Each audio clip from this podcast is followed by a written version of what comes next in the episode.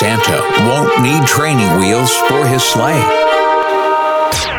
Yes, Virginia, the rumors are true. It's going to be memorably cold and snowy this year for Christmas. It's Christmas time all week this week on Weather on Jazz. Weather Jazz.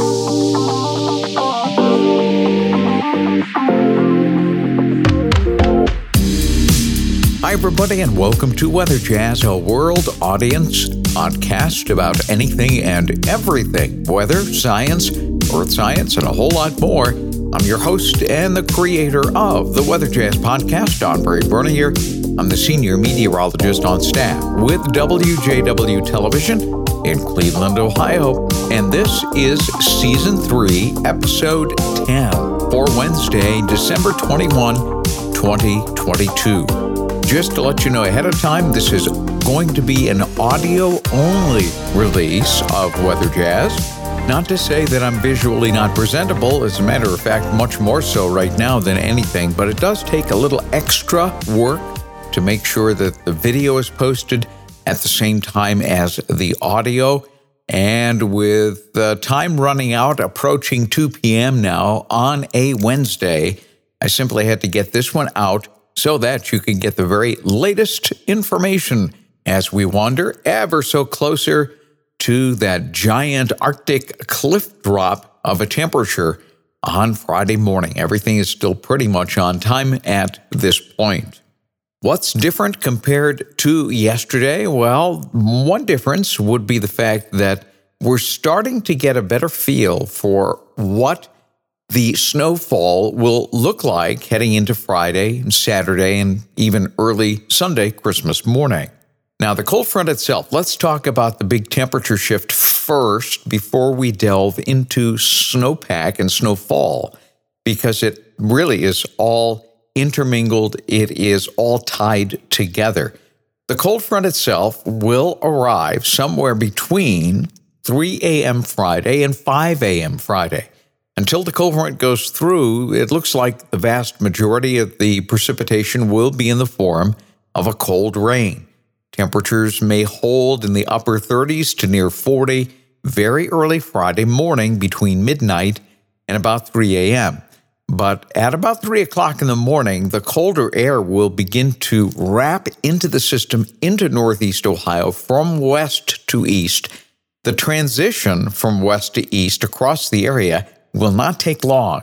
So, unless you're an early riser and have to be to get to work, it's my suspicion and educated guess that when you wake up on Friday morning, assuming it's 4, 5, 6 a.m., the cold air will be literally pouring in, and gone will be the temperatures that are above freezing. We'll very quickly go into below freezing territory and then some as we push towards noon and the afternoon hours. So don't be a bit surprised. Uh, again, if you wake up around 5 or 6 a.m., you look at your backyard thermometer and it's pushing into the low 20s, even upper teens.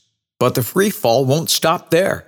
It will continue until it gets into the single digits as we approach the lunch hour and probably stay there. Will it hover close to zero? There is a distinct possibility, especially away from the lake down towards Akron, Canton, Medina, Millersburg, and Wooster, and even Hiram and places in Portage County, point south, will hit zero going into the afternoon. Near the lakeshore, a little more modified, but not by much. I'm talking about afternoon temperatures even close to the lakeshore, somewhere in the low teens, maybe even as low as 10. Now, that dramatic drop in the temperature will come with a a flash freeze. So whatever moisture is on the roadways will quickly congeal. Now I'm sure the road crews will be out putting down uh, some salt ahead of the game so that maybe this won't happen quite so quickly.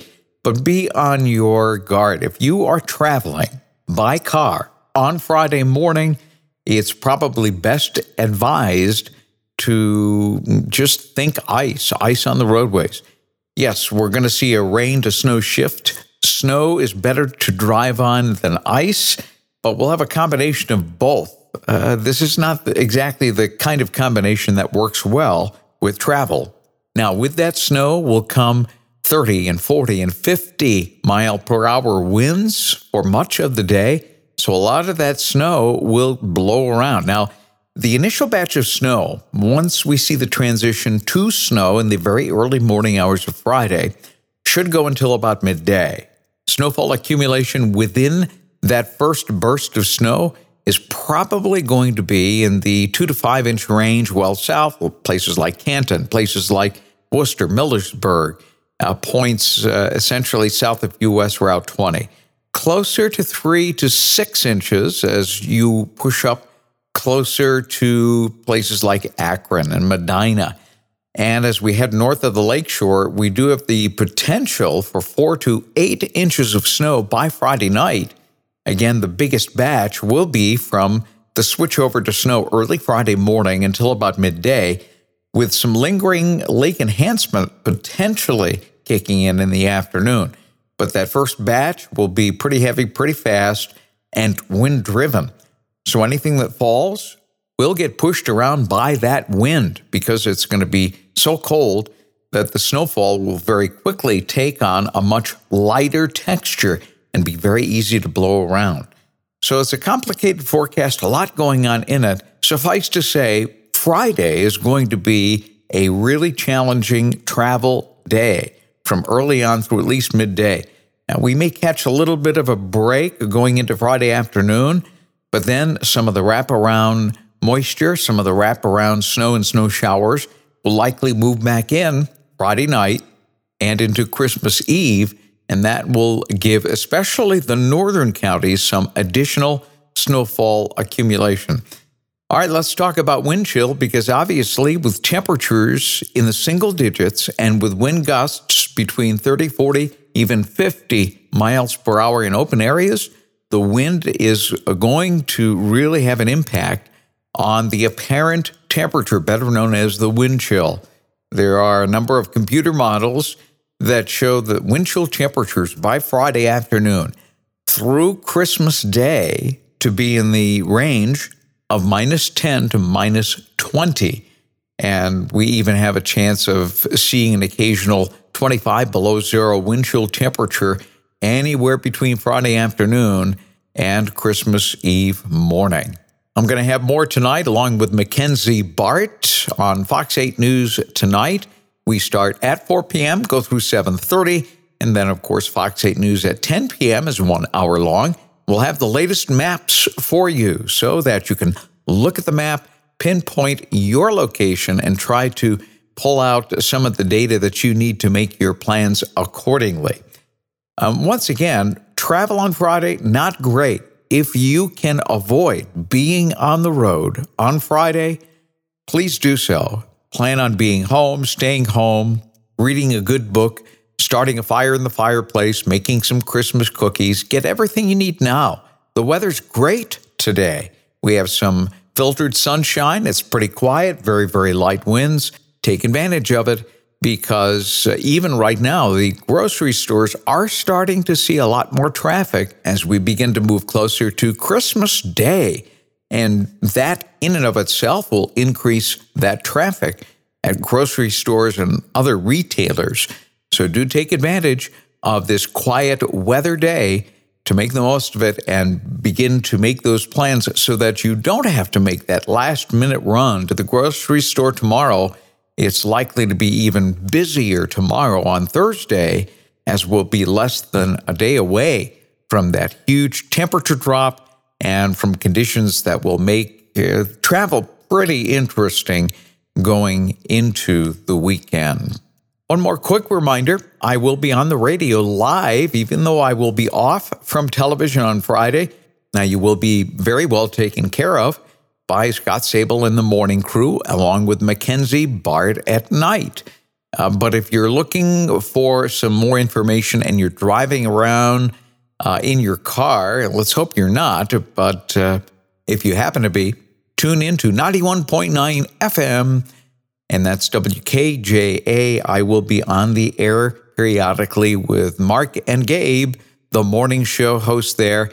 And if you're just outside of range, the far eastern counties may not get their signal. Just go to heartfeltradio.org, click on live, and you can listen online wherever you are. Well, that's it for today. Hope you enjoyed today's episode. Please spread the word that I've been doing these daily updates as we approach this uh, rather significant meteorological event going into the Christmas period, the two going hand in hand. By the way, perhaps let me be the first to wish you a joyous winter solstice. That will be today. This is the point at which the sun is at its southernmost point in the apparent skyline because of the tilt of the earth. That's today at 4:47 p.m. just before 5 p.m. Break out your party favors because the sun actually begins a very slow climb back into the northern hemisphere. It is going to be really not apparent until we get to later on in January and February. That's when the days start to get a little bit longer. These are the dark days, though, and uh, so the sun will start its very slow trek back into the northern hemisphere, crossing the equator on the uh, day of this spring equinox. We've got some time before that happens, and a lot of winter to go as well. If you'd like to send me an email, maybe some photos of the upcoming switch to snow on Friday, you can contact me, weatherjazz at yahoo.com. You can also leave me a voicemail, and you can do that on the Weather Jazz Podcast Audience Connect line, 234 525 5888. Tomorrow, episode 11 of season three. We'll give you another update. Incidentally, tomorrow, Thursday, I will be working at Fox 8 for the noon show and the 4 p.m. show. So my update will either be very early or very late, dependent on when I'm able to get around it, and probably an audio only as well. Nonetheless, we'll at least have an update for you sometime early or in the late afternoon, or early evening. Keep checking weatherjazz.com or your favorite podcast app. We'll see you tomorrow right here on Weather Jazz. Weather and science across the globe.